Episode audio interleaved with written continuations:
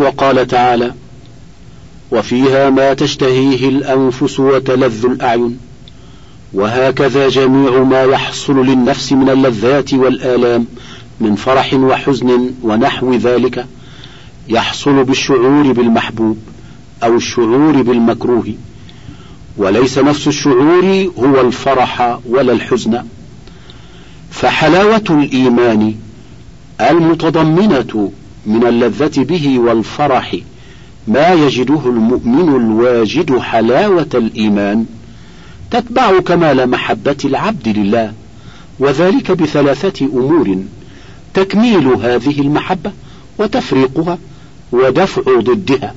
فتكملها أن يكون الله ورسوله أحب إليه مما سواهما. فإن محبة الله ورسوله لا يكتفى فيها بأصل الحب. بل لا بد أن يكون الله ورسوله أحب إليه مما سواهما كما تقدم. وتفريقها أن يحب المرء لا يحبه إلا لله ودفع ضدها أن يكره ضد الإيمان أعظم من كراهته الإلقاء في النار.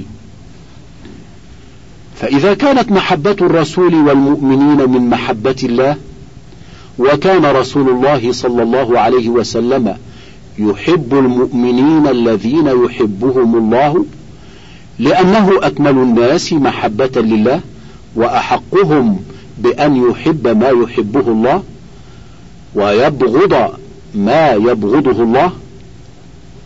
والخلة ليس لغير الله فيها نصيب بل قال لو كنت متخذا من أهل الأرض خليلا لاتخذت أبا بكر خليلا علم مزيد مرتبة الخلة على مطلق المحبة. والمقصود هو أن الخلة والمحبة لله تحقيق عبوديته وإنما يغلط من يغلط في هذه من حيث يتوهمون أن العبودية مجرد ذل وخضوع فقط لا محبة معه.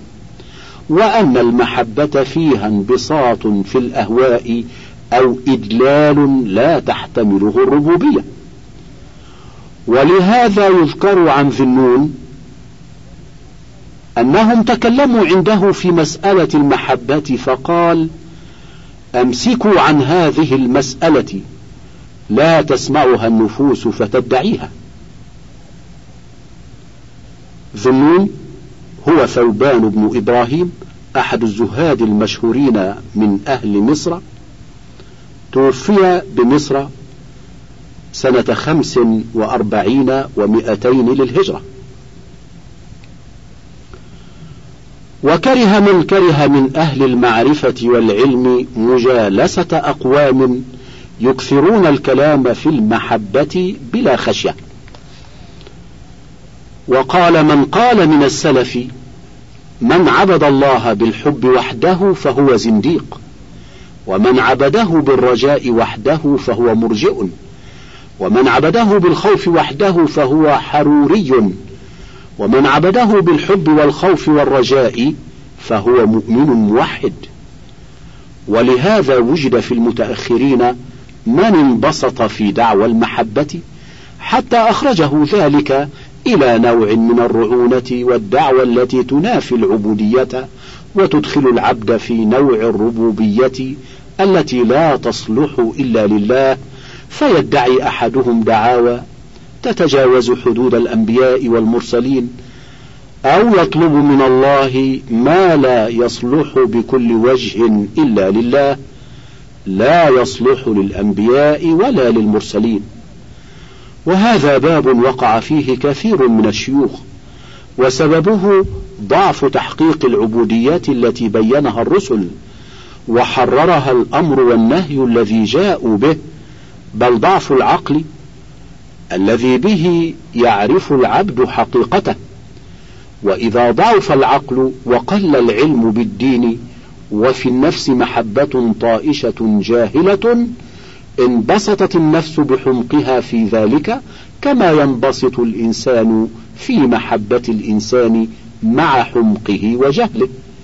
ويقول سببا لبغض المحبوب له ونفوره عنه بل سببا لعقوبته. وكثير من السالكين سلكوا في دعوى حب الله انواعا من أمور الجهل بالدين. إما من تعدي حدود الله وإما من تضييع حقوق الله وإما من ادعاء الدعاوى الباطله التي لا حقيقة لها. كقول بعضهم أي مريد لي ترك في النار أحدا فأنا بريء منه؟ فقال الآخر أي مريد لي ترك أحدا من المؤمنين يدخل النار فأنا منه بريء. فالأول جعل مريده يخرج كل من في النار. والثاني جعل مريده يمنع أهل الكبائر من دخول النار. ويقول بعضهم إذا كان يوم القيامة نصبت خيمتي على جهنم حتى لا يدخلها أحد.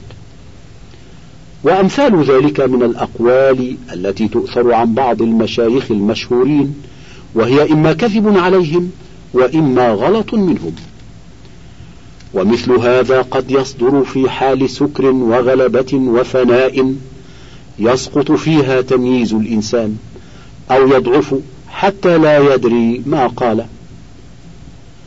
والسكر هو لذة مع عدم تمييز. ولهذا كان من هؤلاء من إذا صح استغفر من ذلك الكلام.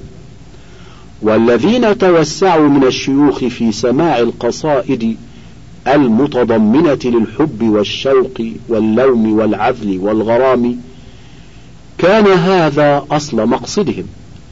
فإن هذا الجنس يحرك ما في القلب من الحب كائنا ما كان. ولهذا أنزل الله محنة يمتحن بها المحب. فقال قل إن كنتم تحبون الله فاتبعوني يحببكم الله فلا يكون محبا لله إلا من يتبع رسوله وطاعة الرسول ومتابعته لا تكون إلا بتحقيق العبودية وكثير ممن يدعي المحبة يخرج عن شريعته وسنته صلى الله عليه وسلم ويدعي من الحالات ما لا يتسع هذا الموضع لذكره. حتى قد يظن أحدهم سقوط الأمر وتحليل الحرام له وغير ذلك مما فيه مخالفة شريعة الرسول وسنته وطاعته. بل قد جعل الله أساس محبته ومحبة رسوله الجهاد في سبيله. والجهاد يتضمن كمال محبة ما أمر الله به وكمال بغض ما نهى الله عنه. ولهذا قال في صفة من يحبهم ويحبونه أذلة على المؤمنين أعزة على الكافرين. يجاهدون في سبيل الله ولا يخافون لومة لائم. ولهذا كانت محبة هذه الأمة لله أكمل من محبة من قبلها. وعبوديتهم لله أكمل من عبودية من قبلهم. وأكمل هذه الأمة في ذلك هم أصحاب محمد صلى الله عليه وسلم. ومن كان بهم أشبه كان ذلك فيه أكمل. فأين هذا من قوم يدعون المحبة؟ وفي كلام بعض الشيوخ المحبة نار تحرق في القلب ما سوى مراد المحبوب وأرادوا أن الكون كله قد أراد الله وجوده فظنوا أن كمال المحبة أن يحب العبد كل شيء حتى الكفر والفسوق والعصيان. ولا يمكن أحد أن يحب كل موجود. بل يحب ما يلائمه وينفعه ويبغض ما ينافيه ويضره. ولكن استفادوا بهذا الضلال اتباع أهوائهم. ثم زادهم انغماسا في أهوائهم وشهواتهم. فهم يحبون ما يهوونه كالصور والرئاسة وفضول المال والبدع المضلة. زاعمين أن هذا من محبة الله ومن محبة الله بغض ما يبغضه الله ورسوله وجهاد أهله بالنفس والمال. وأصل ضلالهم أن هذا القائل الذي قال إن المحبة نار تحرق ما سوى مراد المحبوب قصد بمراد الله تعالى الإرادة الكونية في كل الموجودات. أما لو قال مؤمن بالله وكتبه ورسله هذه المقالة فإنه يقصد الإرادة الدينية الشرعية التي هي بمعنى محبته ورضاه. فكأنه قال تحرق من القلب ما سوى المحبوب لله وهذا معنى صحيح فإن من تمام الحب لله ألا يحب إلا ما يحبه لله. فإذا أحببت ما لا يحب كانت المحبة ناقصة. وأما قضاؤه وقدره فهو يبغضه ويكرهه ويسخطه وينهى عنه. فإن لم أوافقه في بغضه وكراهته وسخطه لم أكن محبا له بل محبا لما يبغضه. فاتباع هذه الشريعة والقيام بالجهاد بها من أعظم الفروق بين أهل محبة الله وأوليائه الذين يحبهم ويحبونه وبين من يدعي محبة الله ناظرا إلى عموم ربوبيته. أو متبعا لبعض البدع المخالفة لشريعته فإن دعوى هذه المحبة لله من جنس دعوى اليهود والنصارى المحبة لله.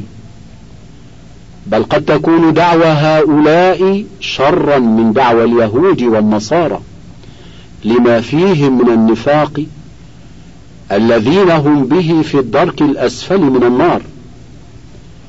كما قد تكون دعوى اليهود والنصارى شرا من دعواهم إذا لم يصلوا إلى مثل كفرهم. وفي التوراة والإنجيل من الترغيب في محبة الله ما هم متفقون عليه حتى إن ذلك عندهم أعظم وصايا الناموس. ففي الإنجيل أعظم وصايا المسيح أن تحب الله بكل قلبك وعقلك ونفسك. والنصارى يدعون قيامهم بهذه المحبة وأن ما هم فيه من الزهد والعبادة هو من ذلك. وهم براء من محبة الله إذ لم يتبعوا ما أحبه بل اتبعوا ما أسخط الله وكرهوا رضوانه فأحبط أعمالهم. والله يبغض الكافرين ويمقتهم ويلعنهم وهو سبحانه يحب من يحبه. لا يمكن أن يكون العبد محبا لله والله تعالى غير محب له بل بقدر محبة العبد لربه يكون حب الله له. وإن كان جزاء الله لعبده أعظم. كما في الحديث الصحيح الإلهي عن الله تعالى أنه قال من تقرب إلي شبرا تقربت إليه ذراعا ومن تقرب إلي ذراعا تقربت إليه باعا ومن أتاني يمشي أتيته هرولة. وقد أخبر الله سبحانه أنه يحب المتقين المحسنين والصابرين ويحب التوابين ويحب المتطهرين بل هو يحب من فعل ما أمر به من واجب ومستحب.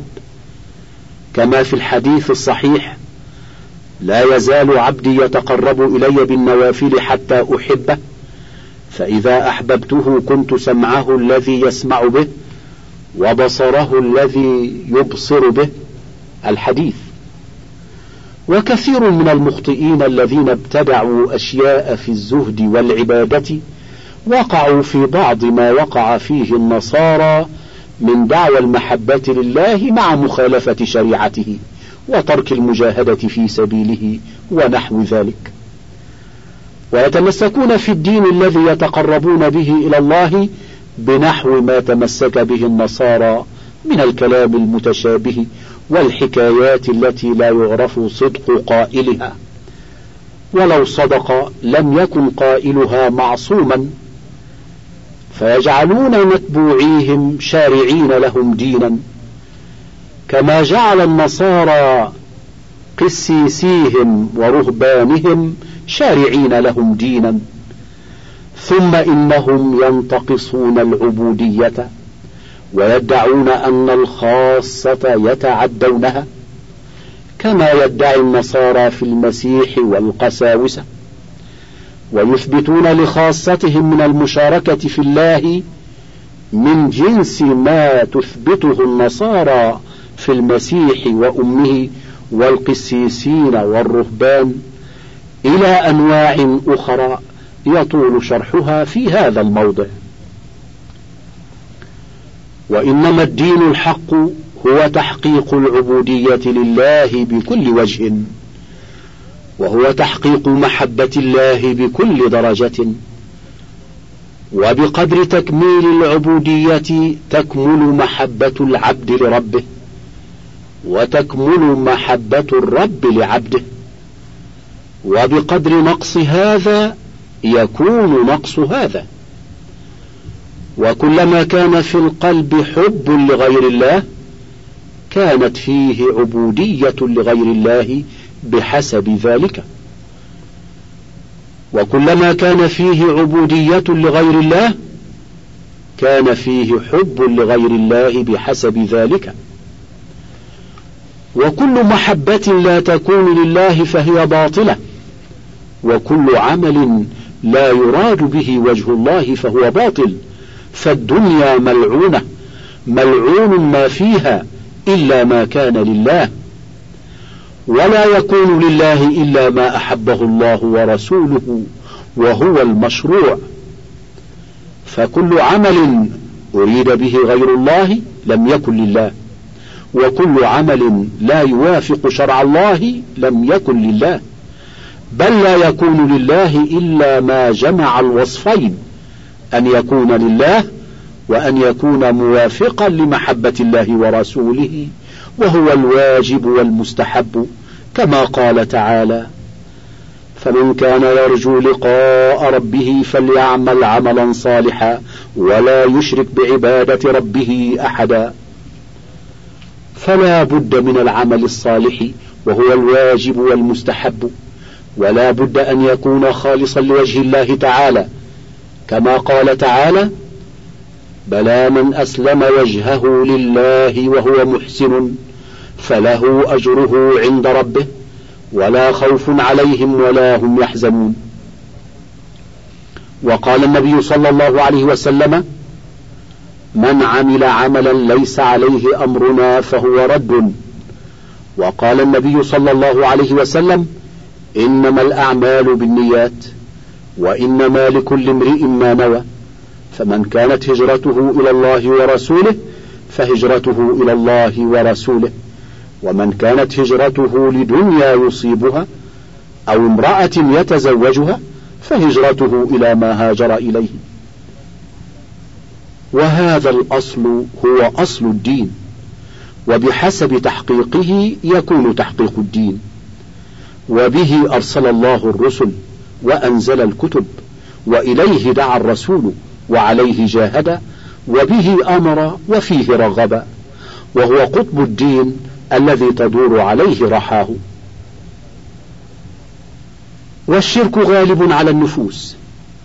وهو كما جاء في الحديث هو في هذه الأمة أخفى من دبيب النمل. وفي حديث آخر قال أبو بكر يا رسول الله كيف ننجو منه وهو أخفى من دبيب النمل؟ فقال النبي صلى الله عليه وسلم لأبي بكر أعلمك كلمة. إذا قلتها نجوت من دقه وجله. قل اللهم إني أعوذ بك أن أشرك بك وأنا أعلم. وأستغفرك لما لا أعلم. وكان عمر يقول في دعائه اللهم اجعل عملي كله صالحا واجعله لوجهك خالصا ولا تجعل لأحد فيه شيئا وكثيرا ما يخالط النفوس من الشهوات الخفية ما يفسد عليها تحقيق محبتها لله وعبوديتها له وإخلاص دينها له كما قال شداد بن أوس يا بقايا العرب يا بقايا العرب إن أخوف ما أخاف عليكم الرياء والشهوة الخفية. وقيل لأبي داود السجستاني وما الشهوة الخفية؟ قال حب الرئاسة. وعن كعب بن مالك عن النبي صلى الله عليه وسلم أنه قال ما ذئبان جائعان. أرسلا في زريبة غنم بأفسد لها من حرص المرء على المال والشرف لدينه. قال الترمذي حديث حسن صحيح. فبين صلى الله عليه وسلم أن الحرص على المال والشرف في إفساد الدين لا ينقص عن إفساد الذئبين الجائعين لزريبة الغنم وذلك بين. فإن الدين السليم لا يكون فيه هذا الحرص وذلك أن القلب إذا ذاق حلاوة عبوديته لله ومحبته له لم يكن شيء أحب إليه من ذلك حتى يقدمه عليه. وبذلك يصرف عن أهل الإخلاص لله السوء والفحشاء. كما قال تعالى كذلك لنصرف عنه السوء والفحشاء إنه من عبادنا المخلصين. فإن المخلص لله ذاق من حلاوة عبوديته لله ما يمنعه عن عبوديته لغيره. ومن حلاوة محبته لله ما يمنعه عن محبة غيره. إذ ليس عند القلب السليم أحلى ولا ألذ ولا أطيب ولا أصر ولا أنعم من حلاوة الإيمان المتضمن عبوديته لله ومحبته له وإخلاصه الدين له. وذلك يقتضي انجذاب القلب إلى الله فيصير القلب منيبا إلى الله خائفا منه راغبا راهبا كما يقول تعالى من خشي الرحمن بالغيب وجاء بقلب منيب. إذ المحب يخاف من زوال مطلوبه أو حصول مرغوبه فلا يكون عبد الله ومحبه إلا بين خوف ورجاء. كما قال تعالى أولئك الذين يدعون يبتغون إلى ربهم الوسيلة أيهم أقرب ويرجون رحمته ويخافون عذابه. إن عذاب ربك كان محذورا. وإذا كان العبد مخلصا لله اجتباه ربه فأحيا قلبه واجتذبه إليه فينصرف عنه ما يضاد ذلك من السوء والفحشاء. ويخاف من حصول ضد ذلك بخلاف القلب الذي لم يخلص لله فإن فيه طلبا وإرادة وحبا مطلقا فيهوى كل ما يسمح له ويتشبث بما يهواه كالغصن أي نسيم مر به عطفه وأماله فترة تجتذبه الصور المحرمة وغير المحرمة فيبقى أسيرا عبدا لمن لو اتخذه هو عبدا له لكان ذلك عيبا ونقصا وذما. وتارة يجتذبه الشرف والرئاسة فترضيه الكلمة وتغضبه الكلمة ويستعبده من يثني عليه ولو بالباطل ويعادي من يذمه ولو بالحق. وتارة يستعبده الدرهم والدينار وأمثال ذلك من الأمور التي تستعبد القلوب والقلوب تهواها فيتخذ إلهه هواه ويتبع هواه بغير هدى من الله. ومن لم يكن خالصا لله عبدا له قد صار قلبه معبدا لربه وحده لا شريك له.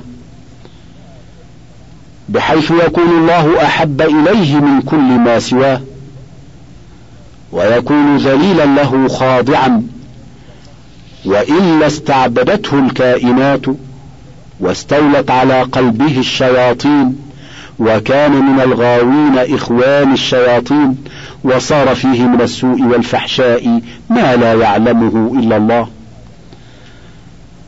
وهذا أمر ضروري لا حيلة فيه. فالقلب إن لم يكن حنيفا مقبلا على الله معرضا عما سواه كان مشركا. قال تعالى فأقم وجهك للدين حنيفا فطرة الله التي فطر الناس عليها. لا تبديل لخلق الله ذلك الدين القيم ولكن أكثر الناس لا يعلمون. منيبين إليه واتقوه وأقيموا الصلاة ولا تكونوا من المشركين من الذين فرقوا دينهم وكانوا شيعا. كل حزب بما لديهم فرحون. وقد جعل الله سبحانه إبراهيم وآل إبراهيم أئمة لهؤلاء الحنفاء المخلصين أهل محبة الله وعبادته وإخلاص الدين له. كما جعل فرعون وآل فرعون أئمة المشركين المتبعين أهواءهم. قال تعالى في إبراهيم ووهبنا له إسحاق ويعقوب نافلة وكلا جعلنا صالحين. وجعلناهم أئمة يهدون بأمرنا وأوحينا إليهم فعل الخيرات وإقامة الصلاة وإيتاء الزكاة وكانوا لنا عابدين. وقال في فرعون وقومه وجعلناهم أئمة يدعون إلى النار ويوم القيامة لا ينصرون واتبعناهم في هذه الدنيا لعنة ويوم القيامة هم من المقبوحين. ولهذا يصير أتباع فرعون أولا إلى ألا يميزوا بين ما يحبه الله ويرضاه وبين ما قدر الله وقضاه بل ينظرون إلى المشيئة المطلقة الشاملة ثم في آخر الأمر لا يميزون بين الخالق والمخلوق بل يجعلون وجود هذا وجود هذا. ويقول محققوهم الشريعة فيها طاعة ومعصية والحقيقة فيها معصية بلا طاعة. والتحقيق ليس فيه طاعة ولا معصية. وهذا تحقيق مذهب فرعون وقومه الذين أنكروا الخالق وأنكروا تكليمه لعبده موسى وما أرسله به من الأمر والنهي. انتقل إلى الشريط الخامس.